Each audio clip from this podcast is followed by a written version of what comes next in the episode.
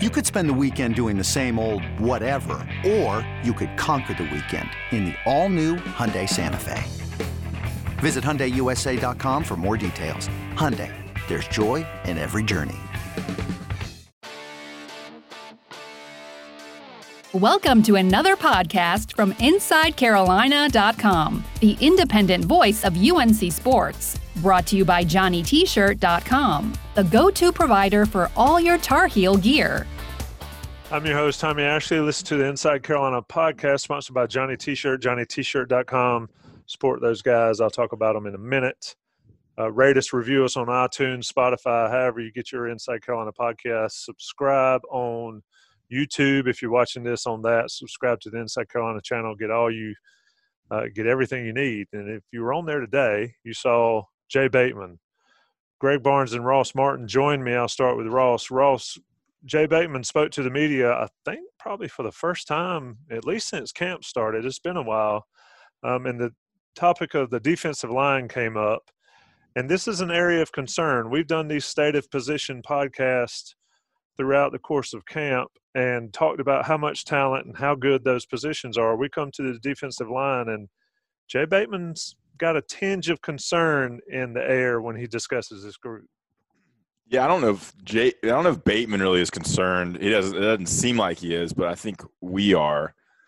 Um, you know, it's a young group. There's not much experience. There's really not. I mean, none of these guys played that much last year. They played some, they didn't play that much. I think Vohasek really came on at, at, the end there, but I mean, basically, you got Raymond Vohasek, you got Jahlil Taylor, you got Tamari Fox. Those are your, your three defensive linemen. But there's a lot of other guys who could come in and play.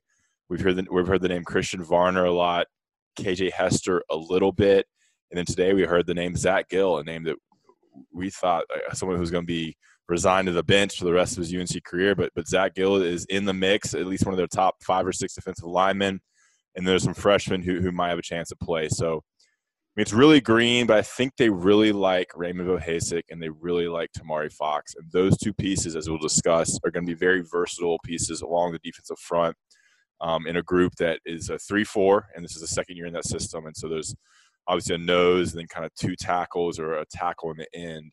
Um, but those are the names to know, and, and I think we'll get into a lot of it here. But I think it's the biggest issue of concern for UNC's defense, and definitely – it all starts up front. So I would be a little worried heading into uh, Syracuse in what ten days. Uh, yeah, really, it's, it's closing in on us. Uh, Greg, you know we've talked about this position a lot, and we've talked about how important it is in Jay Bateman's defensive scheme. And you lose what they lost with Strowbridge and Crawford, especially. Um, you know, when you have Crawford, it cleans up a lot of issues across the board. Um, gotten a lot of ink, press, whatever talk is his is that coming from his performance against NC State, at least from the fan base? I think he got better as the season uh, progressed, but he got a lot of press and a lot of uh, tweets, you know, on that play against NC State. Is he a guy that's going to make people not long for a guy like Aaron Crawford as much anymore um, going into this season?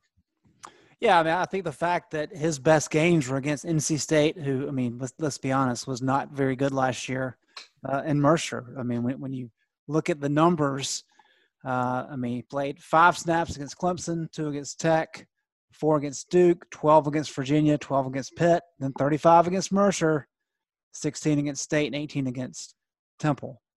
Uh, so his his reps went up once North Carolina got knocked out of the coastal race. Um, by all accounts, he's gotten a lot better. Mack Brown says he's the most improved player, probably on the team. Uh, so, props to, to Vohasek. That's a that's a big deal and a great accomplishment for him.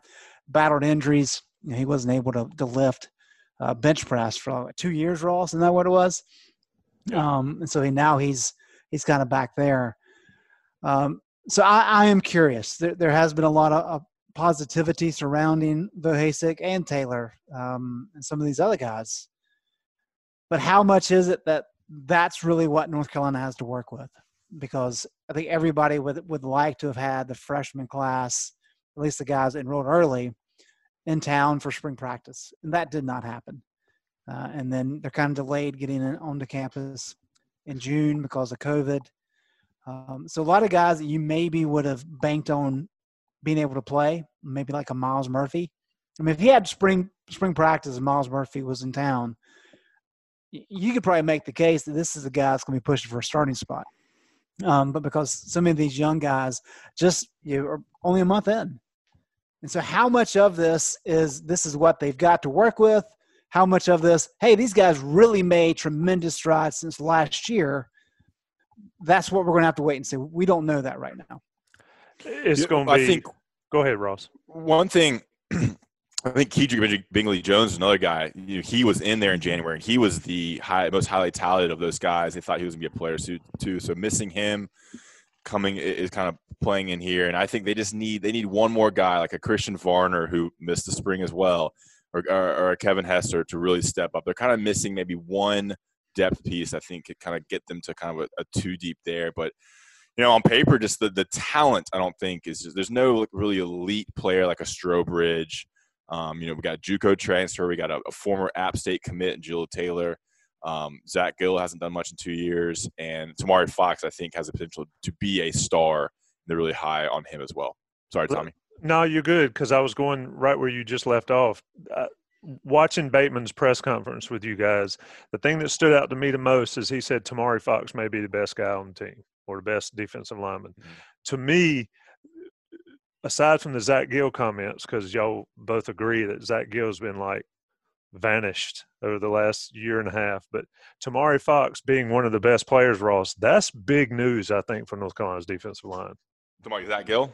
No, Tamari Fox. Oh yeah, sorry, is sorry. emergence. Yeah, I got, I got Ben Sherman hit me up on Slack. So, um, come on, Ben. Yeah, yeah, yeah. I mean, I I love. I mean, I'm, I'm excited about Tamari. I mean, he is he's athletic, he's strong, he's got an awesome personality. He's going to show some leadership, and he's going to play all three spots. He's big enough to be kind of a really mobile nose tackle in the middle on some pass rush downs. He's got the speed and athleticism to play on the edge as well. So, like Bateman said, they're going to move him all around. Um, and you know, he he she played last year. Like he is he has some valuable experience. I mean, he started some games. He was in the mix. So I'm super excited about Tamari Fox um, with what he can do not only this year but, but moving forward. He's a little undersized. I mean, he I think he could have been like a four or five four star prospect if he was you know six four, but he's only like six two. But um, I think I think they really like him obviously, and it'll be exciting to see how he uses him. I, there's tons of players on this defense. I'm just really excited to see how Jay Bateman uses him, and, that starts with Tamari Fox up front. Greg, when you look at the depth chart, or at least the the assumed depth chart. Who knows until they actually roll out against Syracuse? But you got Vohasek there. You got Tamari Fox, Jahlil Taylor. You got Vohasek again. You got Tamari Fox. I mean, and then you got Zach Gill. You got a lot. Bateman wants to play how many? Six or eight? It, with at least a two deep with those three defensive line positions. Okay, so he he's gonna he wants to play six guys regularly. Somebody else has got to step up. So we've mentioned Myles Murphy, Murphy AJ Beatty, Clyde Pinder's a guy that um, Carolina fans fell in love with during his recruitment or whatever. He's been injured. I mean, who from that group of Murphy, Beatty, Pender can provide quality depth for Bateman? You know, because I think they're going to need it and who knows with COVID, and we haven't even mentioned the injury factor, but some young guys are going to have to play, and without the spring and without the normal system, I mean, who comes up, big amongst those three? Well, that's the that's the great question, and and as I said, not having these guys you know back in the spring and even early in summer really kind of handicaps everybody. But I think they've seen enough out of some of the young guys, like Myles Murphy's a great example they've seen enough out of him that they they said, okay, he's not going to be able to provide us right now with everything we need on every down. He's just not there yet. He's only been here for a month. However, there are certain things that he does very well. And so you're trying to scheme around this is a handful of plays where we think he can be very disruptive. What you're hoping for is if you have a blowout against Syracuse by chance and you have a blowout against Charlotte and then you have a bye week, well, that's three weeks right there where you can throw these young kids in maybe in the second half and, let them get that experience and see how quickly they grow.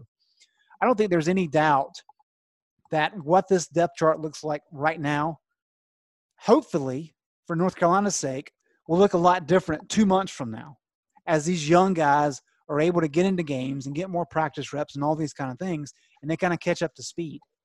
We talk about how good Sam Howell was. He had an entire spring to go through the offense and go through practice and workouts, all these things. These guys have not had that luxury. And so you're going to have to give them a little bit of time. Um, now, which of those guys are the ones that's going to step up? Well, Rucker's a guy that, that Bateman uh, clearly is high on. Um, you know, I, I think Murphy for sure is a guy they're going to be able to count on. Pinder, he broke his finger early in practice in camp. I think he's one. Maybe if he's able to get some playing time, that's going to be critical. And that, that brings up the other element of this. Typically in a game week, you're only going to be using your standard two deep because those are you, you only have so many reps you can use in preparation for your opponent. How does that change in the time of COVID, right? How does that change when you've got some young guys that you think have a ton of potential and maybe can help you, but you don't have enough experience from what they've been able to do in practice. And so, how Bateman manages that is going to be fascinating in the next couple weeks. We just don't know exactly how it's going to play out, but but I, I have no doubt the lineup that that Bateman gave us uh, on Wednesday is going to look a lot different a couple months from now. Ross, you agree with that? I mean, you, you got the guys that are going to be there: Vohasek, Fox, Jahlil Taylor. I think they're going to be throughout the season. They're going to be guys to be counted on as long as they're healthy and all that. But those other guys could roll in and out week to week. Yeah, I think it's telling that you know Zach Gill has emerged. I mean, it kind of shows you what they they have, and that that Myles Murphy is going to play something that kind of tells you the depth they have. Because usually it's really tough for a true freshman without a spring and really without a legitimate strength conditioning offseason to play. Um, so I think Christian Varner is another name. We, we've heard about him a lot because he gained so much weight. He's up to he's 6'4", 300. So that's another name. No Christian Varner, but Bateman didn't talk about him as much. It, it was more Myles Murphy. So I think that's. I mean, I think they. Yeah, I don't know if he'll be able to rotate more than kind of five guys in and out. So and that kind of leads into other thing that I think we, Greg and I were talking about.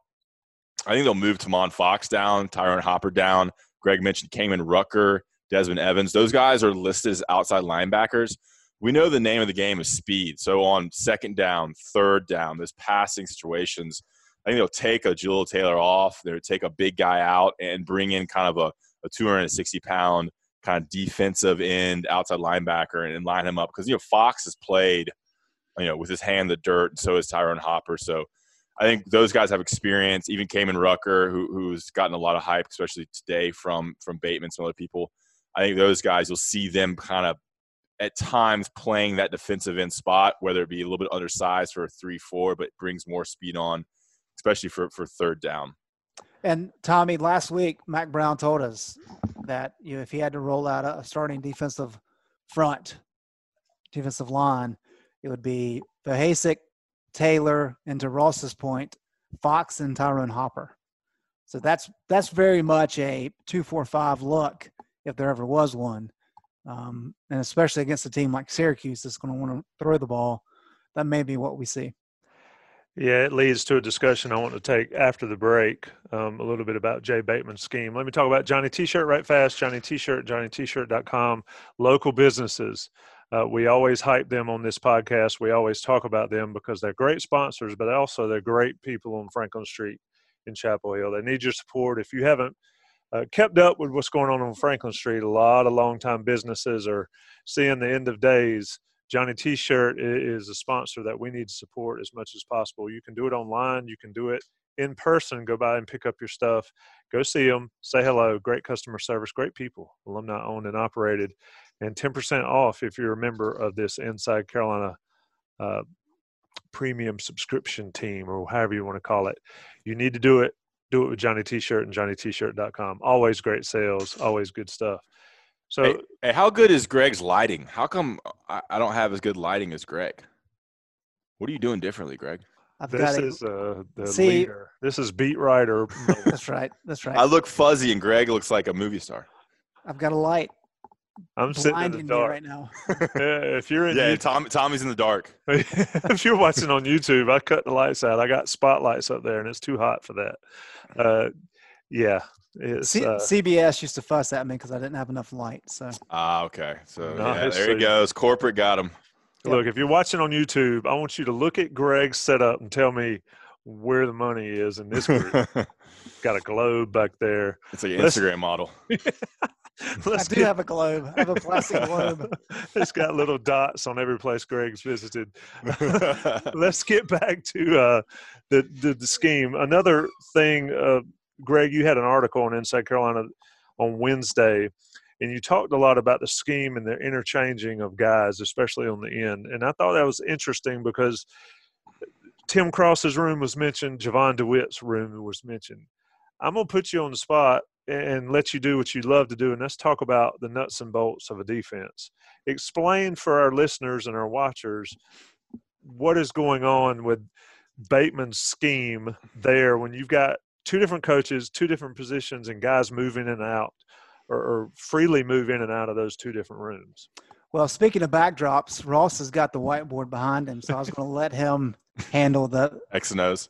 X's and O's. Yeah. Um, but, Shopping but- list back here. Right. But as we talked about earlier, Tom, is you if you think about the idea of a two four five, right? The, the standard three four look that we're accustomed to from from last year with Jay Bateman, when you've got a true nose like Aaron Crawford, you put him at the zero, and typically you'll have two four eyes. Uh, but with Jason Strowbridge, you could do a lot of different things. You don't have Aaron Crawford anymore. You don't have Jason Strowbridge anymore. So you have to get creative. And one of the things that Jay Bateman uh, why he's been so successful and why NFL teams have come to talk to him when he was at Army is because of his multiple fronts. And so it may be a 3 4, it may be a 4 3, it may be a 2 4 5. We'll have to wait and see exactly how that looks. But it kind of gets into the whole concept of positionless football. Uh, and that's what Bateman's really talked about. So uh, Jahlil Taylor has, has spoken on the fact that, hey, they really don't have a true nose tackle this year like they did last year with Crawford you know, him and Vohasek are really working the ones and the threes, which if you think about it, that kind of spreads out the middle there and allows you to bring up outside linebackers if you want to. What Bateman's wanting to do is get the best options on the field. And so when you hear Mack and Bateman talk about a guy like Tamari Fox and the fact that he can play all four positions, meaning all three positions of the defensive line as well as outside linebacker, that versatility is key because you can do a lot of different things. Um, and while we've talked a lot about the outside linebacker position being able to pass rush as well as uh, drop into coverage, that end position this year specifically is going to have to do the same. So as Ross said, when you're talking about a guy like Tomon Fox, who's who's put on some weight, he's really their their top pass rushing option without a doubt. You're going to use him at outside linebacker, uh, but if you don't have a guy end on the defensive line that you really need to utilize, move Fox in and say, you know what, he may be a little bit undersized, but he can make up for that and mitigate those those differences by being able to get to the quarterback. Um, and so what what Bateman has done is said, okay, we're coaching up three positions on the defensive line: tackle, nose, and end. However, we're also going to Jovan DeWitt's position group, outside linebacker, and saying, look, you guys are going to have to man the end as well. And so what Bateman has done is the way that they teach, uh, and it is, I mean, the way he teaches it, to me, it sounds confusing. I'm sure to the guys, they pick it up pretty quick. Uh, but he's teaching you know, different groups the same position. And depending on if they're in the game, they're told, hey, you're the end on this play. It could be an outside linebacker, it could be a defensive tackle. You're the end on this play. And so that player knows, okay, on this particular play, this is my responsibility. And then Bateman makes the call uh, based on that. And as he said, when Jahlil Taylor's playing end, which he will do some on the line, he knows that on certain plays he may have to drop into coverage. Jahlil Taylor's 5'11, 320. That's not going to be a good matchup for anybody. So, as Bateman said, he understands that. That's why he's making the calls. And so he's not going to put Jahlil Taylor in that position. So, so Bateman's getting his guys on the field in the packages that he wants, and then he bases calls based on those personnel packages. Um, it confuses the offense. It confuses us, both media and fans, as we're trying to figure this out. But Bateman has a plan. The players say it's simple. They understand it, and that's really all that matters. Let me ask you both one question, and then Ross, I want you to close the podcast out. Who decides who's on the field any particular play? Is that Bateman's call? Bateman, right? Yeah. Yeah, I mean, they, they basically have you have personnel packages, and so Mhm. Bateman, you know, is the final say on that. Probably have what like couple groups, and they just know that Yeah. group, and you call that name or call that number, and that group comes in. They probably would have. What do you think? Like five or six of those, maybe. Probably, yeah. Yeah, I'm, I'm Yeah. over my, over my pay grade. Yeah, OVPK. Ross, close us out. You you mentioned earlier this is an area of concern, um, probably the most critical area of concern for this North Carolina team to have success. What's the question? Close us out. Your comments on that area of concern. Ross, you're difficult sometimes. You asked the question, man. I, yeah, I mean it's uh, it'd be It's interesting to see. open ended. I mean, Talk about it- yeah, exactly. I mean, it's like I in, introed it. I mean, there's just not a lot of experience. So, I mean, I mean, what if one guy gets injured? I mean, what if Ray Vohasek gets injured? What if Tamari Fox gets injured? I mean, they're up a creek without a paddle because those are two guys they have to have because those are the guys of the size that can play the position they're really relying on. I mean, Jahlil Taylor's kind of one dimensional, I think. I think he is kind of the closest they have to a nose. Um, so, I mean, he's going to have a certain role that's kind of fixed, but Ray Vohasek, Tamari Fox are so interchangeable. They'll be all around. Those guys are going to be key. Um, and, and you got you got to like the experience with with Tomon Fox and Tyrone Hopper. You know, not elite guys, but guys that are, are there. They're leaders, and they'll they'll help lead the group. Um, but beyond that, I mean, um, I think they'll, I think they'll be okay. And behind them, look at the behind behind them. I mean, Jeremiah Gimel- Gemmel. I can never get his last name right. Chaz Surratt. I mean, they have some players behind them. You like the depth piece of Eu- Eugene Asante and the secondary. I mean, the secondary can help you get a pass rush there. If, if no one's open, the quarterback has to hold the ball, ball longer. So, you know, there's always a weakness on a certain team. I think the defensive line starting off as, as the weakness. And uh, it'll, I think it's going to be a process of developing them throughout the season. As we said, as more players emerge. I mean, many seasons you have a, a freshman kind of play that fourth, fifth, sixth game, and all of a sudden, you know, they're in the rotation by the sixth, seventh, eighth game. So I think that's what we'll see with a guy like Myles, Murphy or uh, Clyde Pinder or Christian Varner. How'd that how'd that go, Tommy? that was a you answered the question that I didn't ask. Very good. State of the position inside Carolina podcast on the beat, defensive line. I'm your host Tommy Ashley. Greg Barnes always. Ross Martin always covering the Tar Heels, Syracuse, September 12th. So if you're listening to this on Thursday, what's that? Nine days. 9 days Mhm. till college football. Wow, we're finally here. Don't jinx it. You've been listening to the Inside Carolina podcast, sponsored by Johnny T-shirt, johnnytshirt.com. Rate us, review us on iTunes, Spotify, subscribe on YouTube. Join us next time. We'll talk about the offensive line in game week when we do this on the beat podcast, like four days before Carolina and Syracuse. Thanks, guys. Thanks for listening to another podcast from InsideCarolina.com. Brought to you by JohnnyT-shirt.com. Where to go for your next Tar Heel gear purchase. What's up, y'all? This is four-time NBA champ Andre Iguodala. Yo, and this is his best friend, the Ohio State legend, Evan Marcel Turner the first. Every Wednesday, we drop a new episode on our show Point Forward. We're talking basketball, business, and all the culture in between. From locker room stories to some basketball analysis from those who've been in the game. Now it is a do do averaging 29 and 11. God, what it take to be an all-star? A win. Subscribe to Point Forward, the podcast, so you don't miss a thing.